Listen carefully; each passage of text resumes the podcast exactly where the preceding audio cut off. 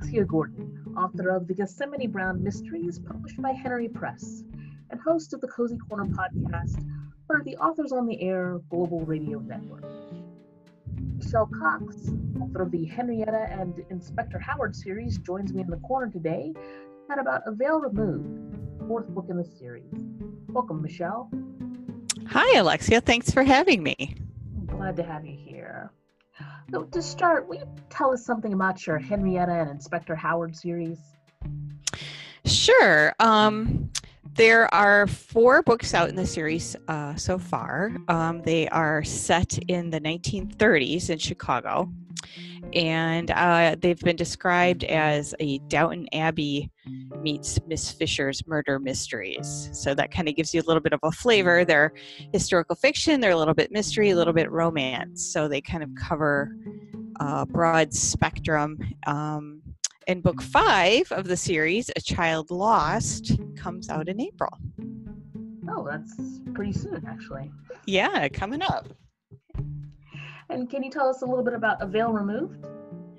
Um, sure. It um, A Veil Removed, uh, like I said, is book four of the series. So um, the series is a little bit different than most mystery series in that it, you really it's really difficult to read out of order. People have done it and have said that they followed along just fine.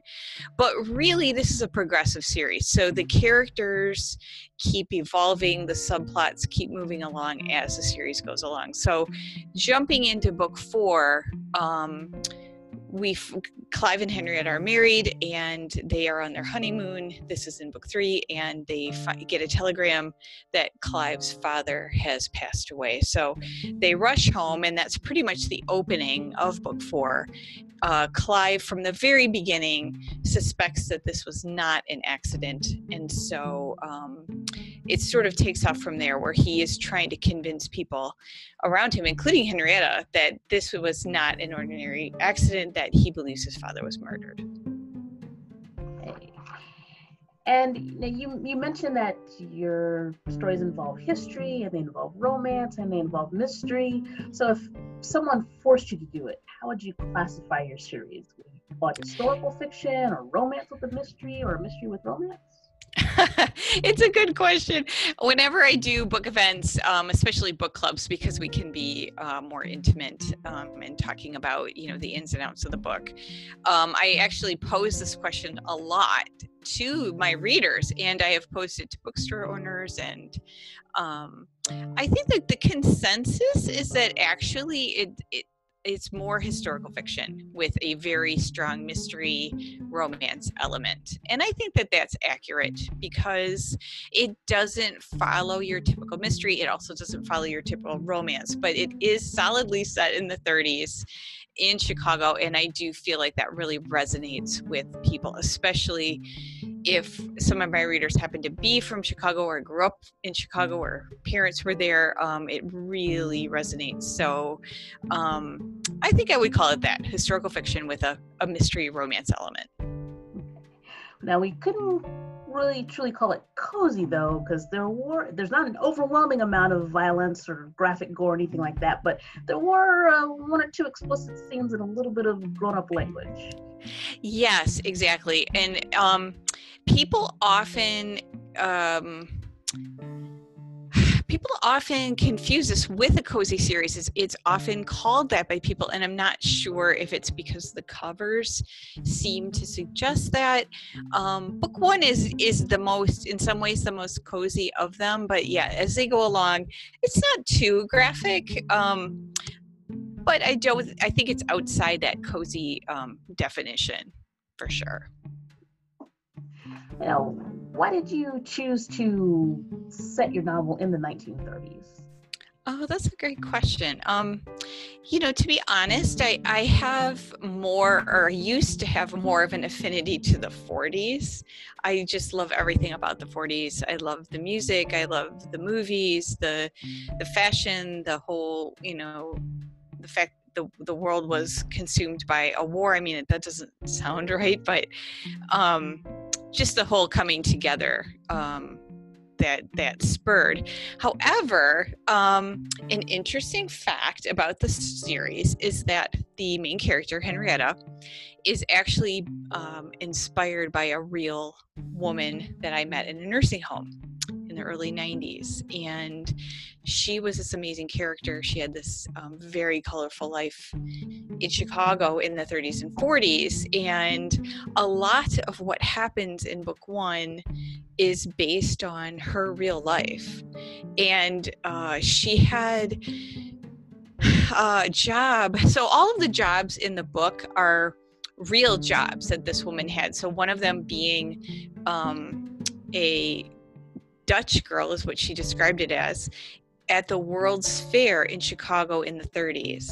And that was such a fascinating detail. And the fact that she was a, um, a taxi dancer and a 26 girl and all of these things um, really made me want to set the series in the 30s because I really wanted to capture that. And at the time that I was writing book one, which is A Girl Like You, I didn't think I was writing a series. So I thought, oh, okay, I can write, you know, a book in the 30s so that I can capture this, all this flavor. And then I decided to turn it into a series. And I thought, oh, no, no, I'm writing a series in the 30s, but that's okay. Um, you know they're very close and i really you know enjoy it now so. That's the that's the long answer to the question. Now a, a veil removed is is said actually just a, a few metro stops from where i'm sitting recording this. So how did you, um, I'm, I'm in lake forest. Nice. So how did you choose the, the uh, chicagoland? How did you choose the suburbs to set this story instead of of downtown Chicago, which is you know what people might have expected. Well, I don't want to give too much away, but the book one, a, um, a girl like you, is actually um, completely set in the 30s, and um, so if it starts out that henrietta is very poor she's her father's killed himself um, she's the oldest of the family she has to provide her mother's very chronically depressed. So she's out trying to make ends meet for the family and she uh, her the dance floor matron is killed and where she works and inspector howard shows up on the scene and then um, they get into an adventure together and they end up you know falling in love.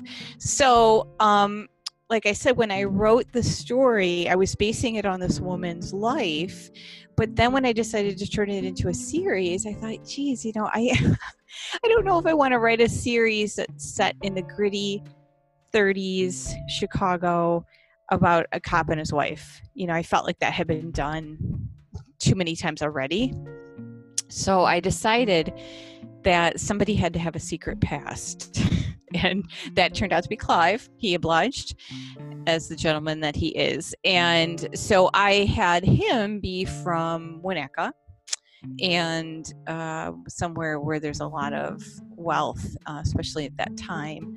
And um, he is a cop in the city, but he's kind of running from this heritage because of, you know, he's pretty scarred from World War One, and he really doesn't want to have anything to do with it.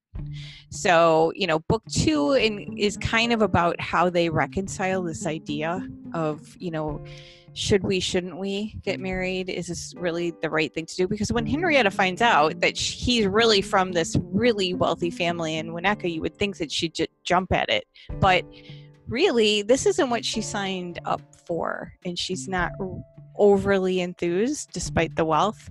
So, and she feels like he lied to her. So, they have a lot to work out in book two. And so, the rest of the series is kind of jumps around because Elsie, her younger sister, um, as the books go on, they become more and more, she becomes more and more um, of a central figure in this in the books as well and she's very firmly rooted in in the city. So that was kind of a way to kind of still be in the city but yet you know accommodate this other storyline as well. And it's kind of a nice twist the the secret being that you're rich instead of you're actually poor. Right.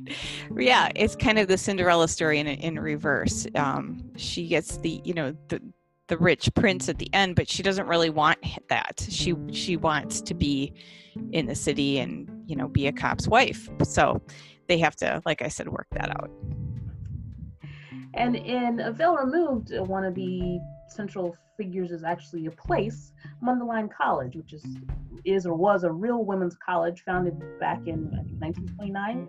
Correct. Uh, tell us a little about about Mundelein. I believe you're a graduate.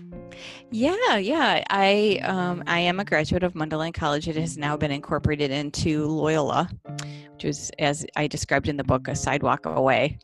Um, it, it was started in 1929. This is the, the story goes.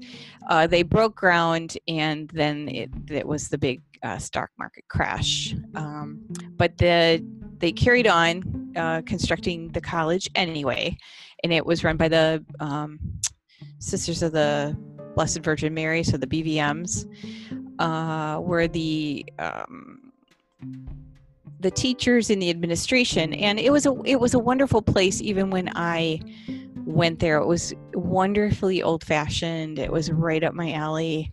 Uh, they still had wooden phone booths. You still had to sign male guests in. It was very chaperoned, and um, they had the the old elevators with the grill and they had elevator girls that would operate them and there really was this hidden greenhouse on the seventh floor. So a lot of the details that i bring into the book um, are real details. So it was fun to write about the college being brand new at you know during the time of the book that was set as opposed to you know when i went there in the the late 80s so it was neat now, it sounds like you're a, a fan of histories. Are you a fan of detective novels that were written in what's called the, the golden age back in the 20s and 30s? You know, that's a great question too. I'm really not.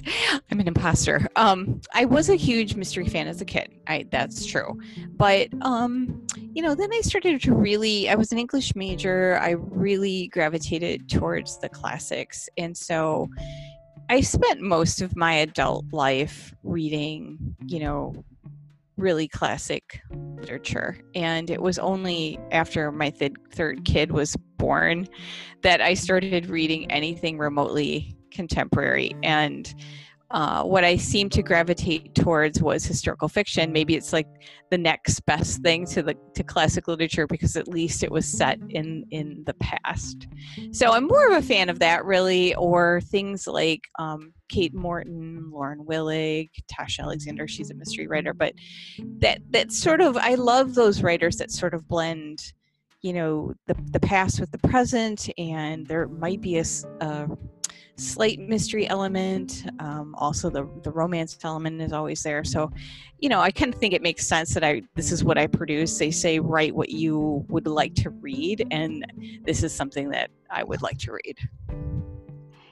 And it's published by She Writes Press, which is an independent press, I believe. Can you tell us a little bit about about She Writes? Yeah, She Writes Press is an all women's press. Um, it is a hybrid press that's a little bit different. Um, it's a cross between self publishing and traditional publishing.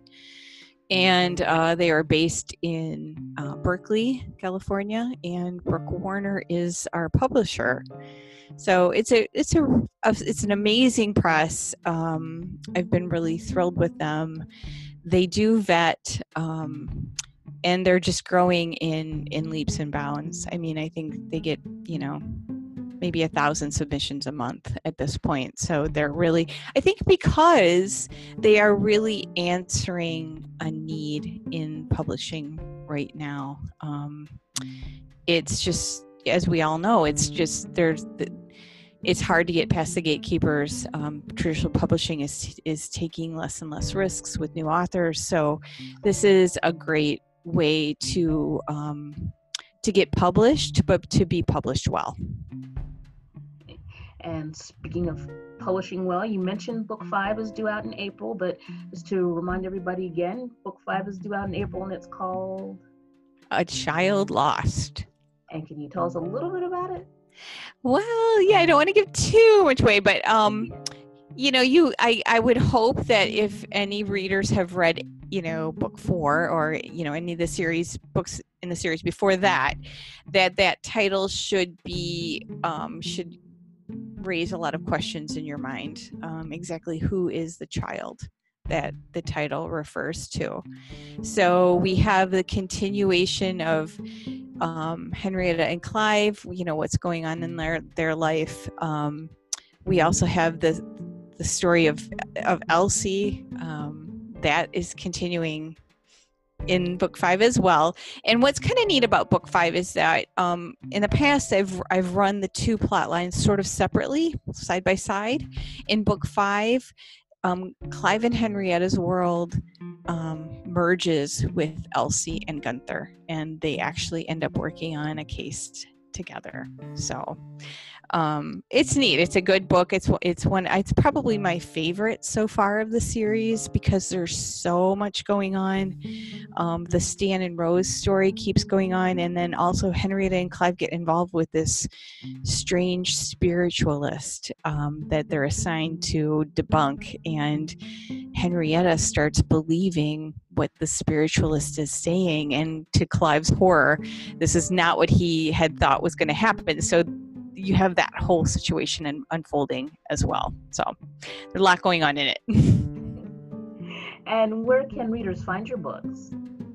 Well, anywhere really. Um, of course, it's on Amazon. It's it's ebook anywhere. I um, iTunes, Google Play, um, Nook. Amazon. It's also in um, many, many, many libraries carry it. Um, or if you if your li- if your branch doesn't have it, they can easily get it. Um, it's in many bookstores. Um, and also, if I may, I'm going to just put in a little plug for the audio series. So, uh, book one is out on audio right now. It's at 40 different re- retailers and in your library. And right, they are in the process of recording the rest of the series right now. There was a long delay, but we are back on track with that. So I'm really, really excited about that because many readers ask me if it is in audio. And uh, now I can say yes.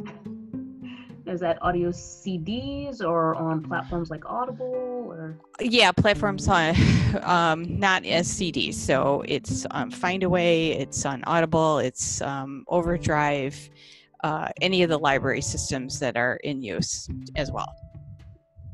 And where can readers find more about you? Do you have a website or are you on social media? Yeah, of course. I have, um, I have a website, michellecoxwrites.com, and you can find links to me on all the social media platforms. Um, I, you can also find my blog there, which is very popular. It's called Novel Notes of Local Lore. And that's where I take a story that I heard. So I used to work in a nursing home in the early 90s, and that's where I got Henrietta's story. Um, but there's just so many stories up there. I, I tell writing groups that if you're stumped for a story, you can always go sit in a nursing home for a couple of weeks because you'll get more stories than you could ever, ever, ever imagine. So I take a story every week and I write about a forgotten resident of Chicago. And that blog is very popular. In fact, it has its own little following separate from the books, which I think is pretty amazing. So check it out, especially love history, especially if you love Chicago. Um, they're really neat stories that you could never make up. As you know, they say truth is stranger than fiction, and that's true. All right. Well, thank you very much for joining me, Michelle. Oh, you're welcome. Thanks for having me. It was really fun. And again, this has been Michelle Cox, author of the Henrietta and Inspector Howard series, joining me today. Uh, you can find all four of her books uh, currently in bookstores. Uh, number four is A Veil Removed, and as she announced, uh, book five will be out uh, in a few months in April. And this has been Alexia Gordon, author of the Gethsemane Brown Mysteries. Thank you, listeners, for joining us in the Cozy Corner, part of the Authors on the Air Global Radio Network. Until next time, goodbye.